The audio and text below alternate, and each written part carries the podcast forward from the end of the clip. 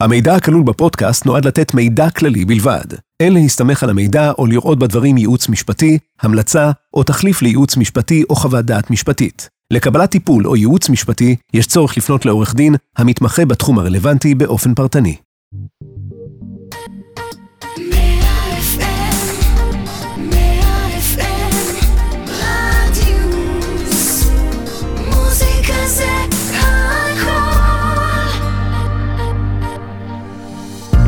בייטל המאירי, פודקאסט על דיני משפחה, נכסים והרוקנרול שביניהם.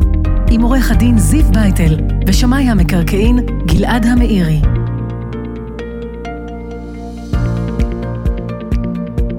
שלום לכל המאזינים, אנחנו בפרק נוסף אה, ואחרון, אה, אגב, לעונה הזו של אה, בייטל המאירי, פודקאסט על דיני משפחה, נכסים וכל מה שביניהם, כאן ברדיוס 100 FM. אני עורך דין זיו בייטל, מומחה לענייני משפחה וירושה. אני גלעד המאירי, כלכלן, משפטן ושמאי מקרקעין. כרגיל בכל פרק אנחנו מדברים על סוגיות משפטיות שבהן בני משפחה נאלצו להתמודד עם מקרים, חלקם חריגים, חלקם נפוצים מאוד, אך המשותף לכולם שהם העלו דילמות מורכבות של רכוש ונכסים, ואיך אנחנו אומרים, כאן בדיוק מתחיל הרוקנרול. אז בפרק הזה אנחנו נדבר על uh, צוואות הדדיות שהן קצת מורכבות גם בדין הנוהג פה בארץ וגם בדין הנוהג בארצות הברית, יש לזה השלכה אה, שתכף אנחנו נדבר עליה, אבל זה פרק מאוד מעניין. אבל לפני שנתחיל עם המקרה הראשון שלנו, אנחנו נזכיר לכם שאתם יכולים להזין לנו במגוון הפלטפורמות, באפליקציה, באתר, בספוטיפיי, באפל פודקאסט, בגוגל פודקאסט של רדיוס 100 FM. אוקיי, זיו, אז אה, אה, אמרת את מה שנדון בפרק הזה, אבל בוא קצת יותר, נעשה אותו יותר פשטני. אנחנו הולכים, הולכים לדבר על תושבי חוץ. יש לנו בעצם ישראל, מדינה קולטת עלייה, והרבה פעמים הסיטואציה שלנו, שיש לנו משפחות של עולים, זה יכול להיות מכל רחבי תבל, כמובן גם מארצות הברית ועוד מהרבה מקומות אחרים, ויש לנו סיטואציה שלפעמים ילדים עולים לארץ, עושים עלייה, ההורים המבוגרים נשארים בחו"ל, המשפחה נעה על הקו, ומגיע הרגע, ויש מצב שיש נכסים גם בחו"ל וגם בארץ, וכשיש נכסים, יש לנו אה, ירושה, יש ירושה עתידית, יש לפעמים סכסוכי ירושה, יש צוואות. אה, רוקנרול של בין הדברים האלה, וכל הבלגן, אזרחות כפולה, אה, ואנחנו באמת רוצים לדבר וקודם כל להבין בכלל איזה עניין אה, שונה כאשר יש לנו מצב שיש משפחה שחלקה בארץ, חלקה בחו"ל, נכסים בין היבשות, וסביב זה מתפתח איזשהו סכסוך ירושה.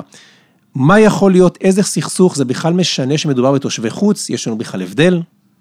אז קודם כל, כבר נעלה, נענה בס, על השאלה האחרונה שלך, כמובן אה, שכן, כמו כל דבר, יש לכל מדינה יש את הדינים שלה, אבל בואו נעשה איזשהו overview על הנושא הזה באמת של אה, סכסוכי ירושה, איפה באמת זה יכול לפגוש אותנו.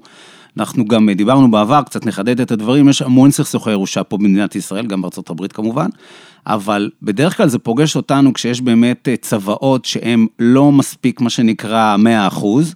זה יכול להיות צבא של בן אדם שלמשל לא בדיוק היה מספיק קוגניטיבי, שכתב אותו שלא היה צלול דעת, או למעשה שמישהו השפיע עליו לרעה. אנחנו יודעים שפה למעשה בישראל אנחנו יכולים לבוא ולבטל צבא כזאת, ולבוא בדיעבד, אחרי שכבר הבן אדם נפטר, לבוא ולהעיד בעצם שהוא לא היה צלול, הוא לא ידע על מה הוא חותם, אולי מישהו אילץ אותו לעשות את זה. אבל גלעד, יש לנו גם עניינים שהם קשורים גם למה שנקרא, וגם על זה דיברנו, על צוואות הדדיות. וכדי להזכיר לנו, אנחנו מדברים בעצם על סיטואציה שבמסגרת שני בני זוג שבאים לעשות צוואות אחד עם השני, הם בעצם בראש ובראשונה, בשביל זה גם קוראים לזה הדדים, מורישים אחד לשני, ואחר כך מורישים את זה ליתר היורשים, שבדרך כלל זה הילדים. אז למעשה יש לנו פה זוג הורים, אחד מוריש לשני, כדי שחלילה לא יהיה סיטואציה שבן הזוג שנותר בחיים יצטרך לחלוק את העיזבון עם הילדים שלו, אלא יקבל את כל המאה אחוז, ואחרי שגם הוא ילך לבית עולמו, אז בעצם הוא מחלק את זה ליתר הילדים, וזה בעצם דבר שהוא מאוד טבעי וטריוויאלי. ודיברנו גם על סיטואציה שמה קורה אם אחד מבני הזוג הולך לבית עולמו, אז למעשה בן הזוג הנותר לא יכול לבוא ולשנות בגלל שהוא עשה את זה יחד עם הבן זוג הראשון, לא יכול לשנות פתאום ולהחליט, רגע, רגע, רגע, אני אה, אה, אה, רוצה לשנות ועכשיו להוריש את זה למאן דהוא לבת זוג החדשה שלי, אולי לילדים מסוימים כן או לילדים מסוימים לא, ובאמת יש תיקון לחוק שנחקק פה במדינת ישראל, שבעצם מבטל, או אנחנו יכולים לבטל את הצוואה למעשה השנייה, או לפחות לא להתחשב בחלקה הגדול. אבל גלעד, מה באמת קורה שאנחנו מדברים באמת על איזשהו ממשק עם אה, ארצות הברית? ובאמת במקרה שיש אזרחות כפולה, גם אזרחים ישראלים, יש לא מעט יהודים או לא מעט ישראלים שמתגוררים בארצות הברית, ולמעשה מנהלים את הממשק הזה של גם בישראל וגם בארצות הברית על סכסוך ירושה.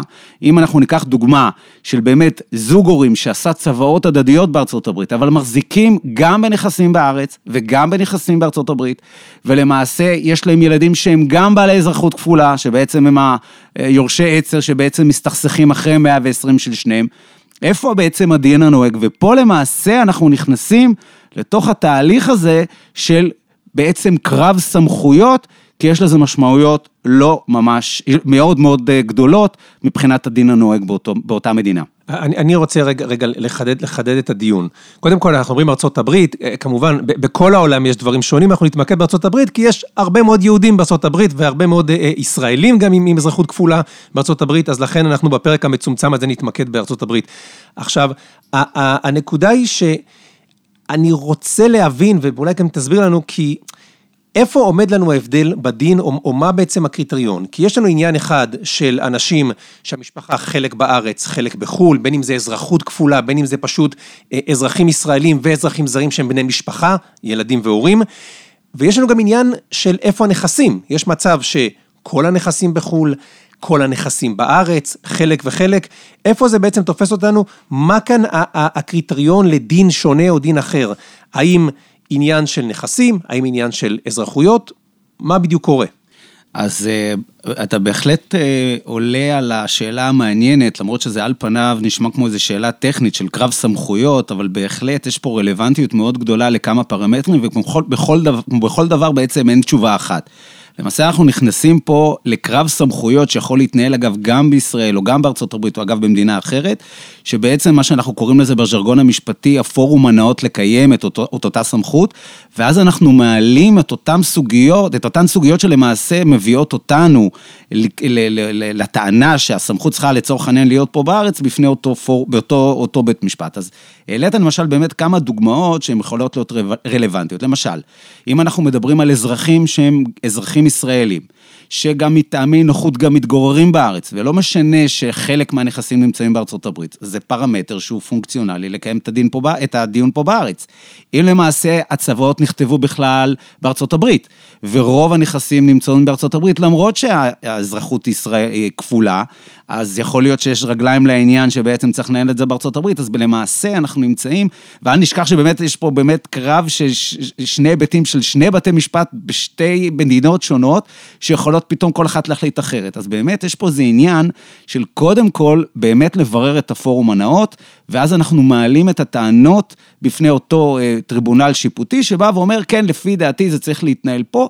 יש מה שנקרא כיבוד ערכאות, שלמעשה, ברגע שבית משפט בישראל או בארצות הברית בא ואומר, הסמכות היא שלי, אחרי שביררתי את העניין, במיוחד ששני המתדיינים הגיעו אה, לפניו ושטחו אה, את טענותיהם, אז בעצם גם הצד, המדינה השנייה תכבד, או בתי המשפט באותה מדינה, תכבד את ההכרעה השיפוטית, אבל באמת בעניין הזה, ונתת דוגמה נהדרת של אנשים שבעצם יש להם חלק מהיורשים פה וחלק מהיורשים בארצות הברית, אה, אז לצורך הדוגמה, אז באמת יש את העניין הזה של איפה אנחנו מנהלים את אותו קרב.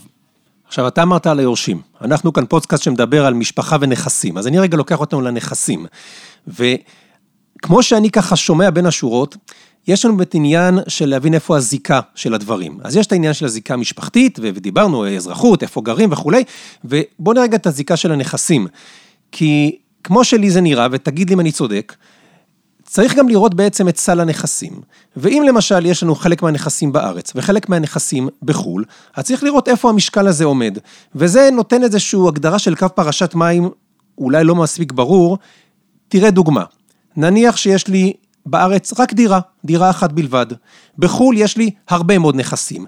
אבל מה לעשות, המחירים של דירות בארץ מאוד יקרים, והדירה הזאת נמצאת בלב שדרות רוטשילד, והיא מאוד יקרה, והיא שווה כמו כל הנכסים שיש לי בחו"ל. אז איפה המשקל עובר? זה אומר שאנחנו נדון בתיק בארץ, או שאנחנו נדון בו בארצות הברית בדוגמה שלנו. האם הכמות חשובה או האיכות? האם זה לא עניין של שווים, אלא עניין של סוג הנכס. נניח שמדובר בארץ בדירת מגורים שאנחנו מתגוררים בה, או מתגוררים בה חלק גדול מהשנה, אנחנו מכירים הרבה פעמים דירות של תושבי חוץ שהם באים לחלק מהשנה לגור, וזו דירת המגורים שלהם, זה לא סתם דירת נופש. ולחילופין, אולי זה סתם השקעה, דירה להשקעה או בכלל נכס אחר. זאת אומרת, יש כאן אה, אה, קריטריון שצריך לעמוד בו ולבחון איפה הקו הזה עובר.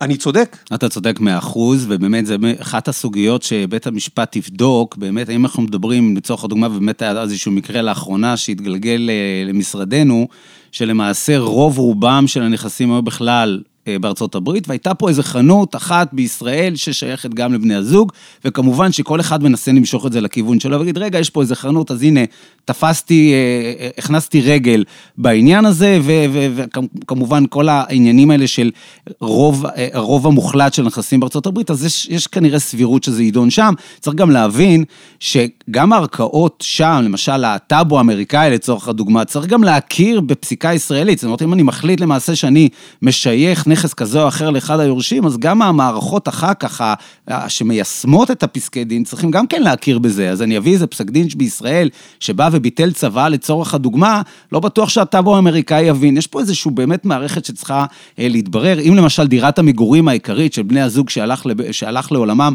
היא ב, ב, ב, בישראל, אז כמובן שיש לזה, לזה משמעויות.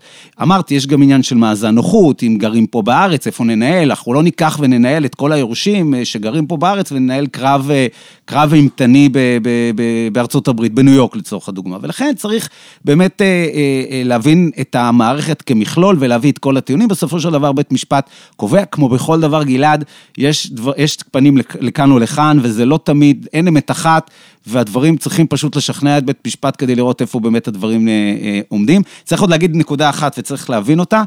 יש דינים נוהגים בארצות הברית, בכל מדינה יש את הדין שלה, יש דין בניו יורק ויש דין במיאמי ויש דין בסן פרנסיסקו, כל מדינה יש לה את המערכת הדינים המאוד פנימית שלה, אז גם אם אנחנו מסתבכים ונכנסים לתוך איזושהי מערכת משפטית אמריקאית, היא גם פנים ארצית שצריך לברר אותה מה הדין הספציפי באותה מדינה. אנחנו תכף נראה את זה, יכולים, זה לא פדרלי למעשה, אתה אומר, זה כל מדינה ומדינה. אני רוצה רגע, עזוב, דיברנו כאן קצת גבוה, תכלס. אני עכשיו משפחה שיש לה גם וגם, היא מעורבבת בבני המשפחה, בנכסים. איפה אני כיורש שמנהל סכסוך ירושה, איפה עדיף לי שהסכסוך הזה יתנהל? בישראל או בחו"ל, מבחינת הסמכות בכלל, איפה זה יותר כדאי לי? אז uh, אני יכול להגיד לך שאם אנחנו נתנו למשל את הדוגמה הספציפית הזאת של צוואות הדדיות, ותכף אנחנו גם נבחן את הדין האמריקאי, אם יש צוואות הדדיות סותרות, אז יש בהחלט מענה בחוק הישראלי, שבא ויודע לטפל בצוואה שבן הזוג שנותר בחיים, אה, שינה אותה ולמעשה מבטל אותה. בית המשפט יכול להגיד, הצוואה הזאת היא לא, היא לא קיימת מבחינתי, או לפחות חלקה לא קיים, כי למעשה בן הזוג שכבר נפטר, לא ידע שאתה הולך אה, אה, אה, לשנות, בן הזוג שכמובן נותר בחיים, לא, לא ידעת שהוא הולך לשנות את זה, זה מה שנקרא עקרון ההסתמכות. ולכן, אם יש לי כזה מקרה, אז בוודאי שעדיף יהיה לי לנהל את זה, פה, את זה פה בארץ, כי בארץ יש את המענה המשפטי והחוקתי לעניין הזה.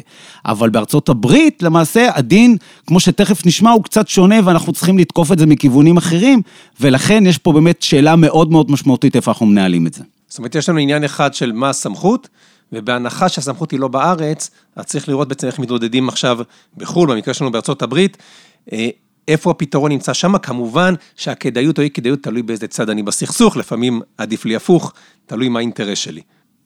תראה, גלעד, אני אגיד לך שלפעמים, ואני תכף אה, באמת, אה, אנחנו קצת נרחיב על העניין הזה, הפתרון הוא בכלל מגיע מחוקים אחרים. לאו דווקא חוקים של דיני, המשפח, דיני המשפחה או דיני הירושה, כמו שאנחנו מגדירים אותם פה בארץ. ובעניין הזה, אנחנו, אני רוצה לצרף אה, אורחת שלנו, עורכת דין שרה שולביץ, עורכת דין מניו יורק, שיש לה משרד גם בניו יורק וגם במיאמי, זה משרד שגם נכנסתי אליו לאיזשהו סוג של שיתוף פעולה, אנחנו בעצם הקמנו איזושהי מערכת טרנסנטלנטית של דיני ירושה ומשפחה, יש כמובן המון יהודים, כמו שאמרנו, שקיימים, ו... אז, אז, אז, אז לכבוד הפרק האחרון, סיום העונה, טסת לחו"ל. טסנו לחו"ל, הלכת לחו"ל בדיוק. וזהו, עזבת אותנו. בדיוק, טסנו לחו"ל, ואם הסיפור הזה יצליח, אז אולי גם אנחנו ניקח אותך ככה לאיזשהו טיול שם בניו יורק, אבל בכל מקרה... אבל לא לעבודה, רק לבילויים. רק לבילויים, רק לבילויים. בכל אופן, אז עורכת דין שולביץ, שאנחנו מעלים אותה על הקו, תענה לנו קצת באמת מבחינת הדין הנוהג האמריקאי. Attorney Shulevitz, how are you? Good, Baruch Hashem. Thank uh, you so much. It's such an honor to be on. Hello, hello.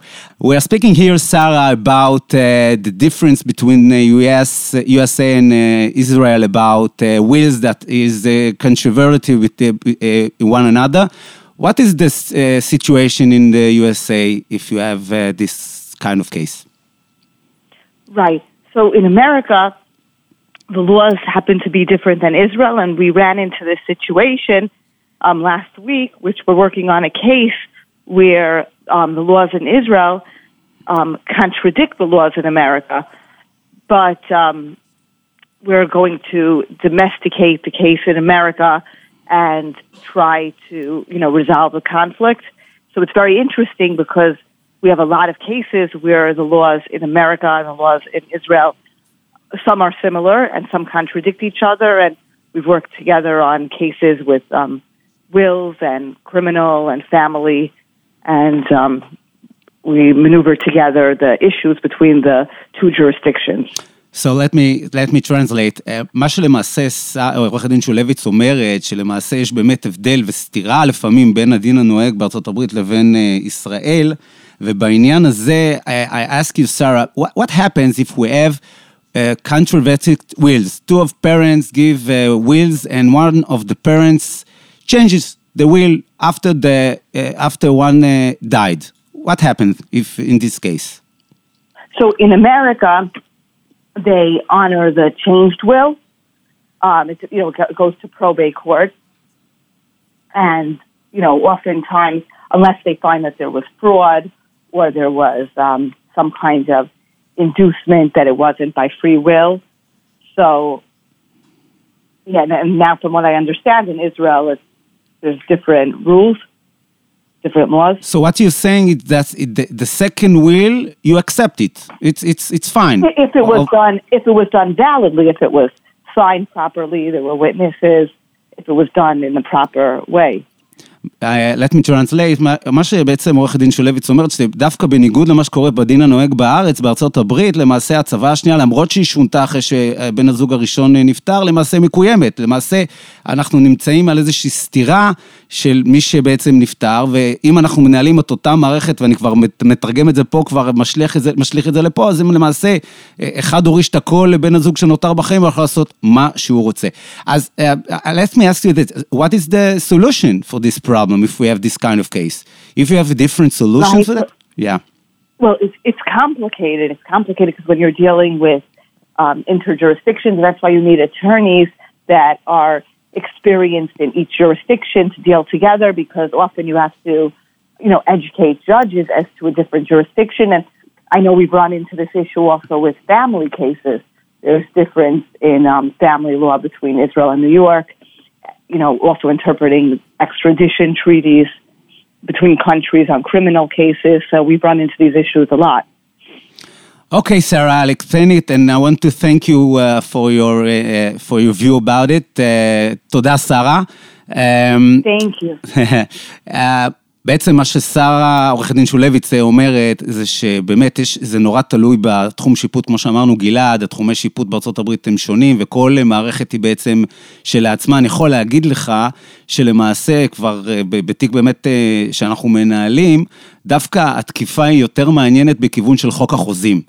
אתה מכיר, גלעד, את הנושא של עקרון ההסתמכות, אתה... בוודאי, וזה, ומה היה כוונת הצדדים, והסתמכות, נכון. זאת אומרת, אתה אומר, בכלל לוקחים את זה לא לדיני משפחה, אלא אומרים, זה היה סוג של צדדים שעשו סוג של מסמך מחייב ביניהם, סוג של חוזה, ואם עכשיו משנים, אתה לא יכול בגלל שבעצם אתה מפר את ההסתמכות שלנו לדבר הזה. גלעד, אם לא הייתי יודע, הייתי חושב שאתה עורך דין, שאתה כבר או, ממש... או, או בעל תואר שני במשפטים, בדיוק. או בעל תואר, בדיוק. אז כן, אתה אתה לגמרי צודק, ובאמת התקיפה שם היא תקיפה שהיא היא- היא קצת סימילרית לעניין הזה של חוק הירושה, אבל שם פשוט בחוק הירושה זה לא מוזכר. אם אני הולך לחוק הירושה, ומה שמעניין הוא, שאם אני הולך לבתי המשפט, היהודיים בענייני ירושה, אתה לא תקבל את העניין הזה, הצבא היא תקוים.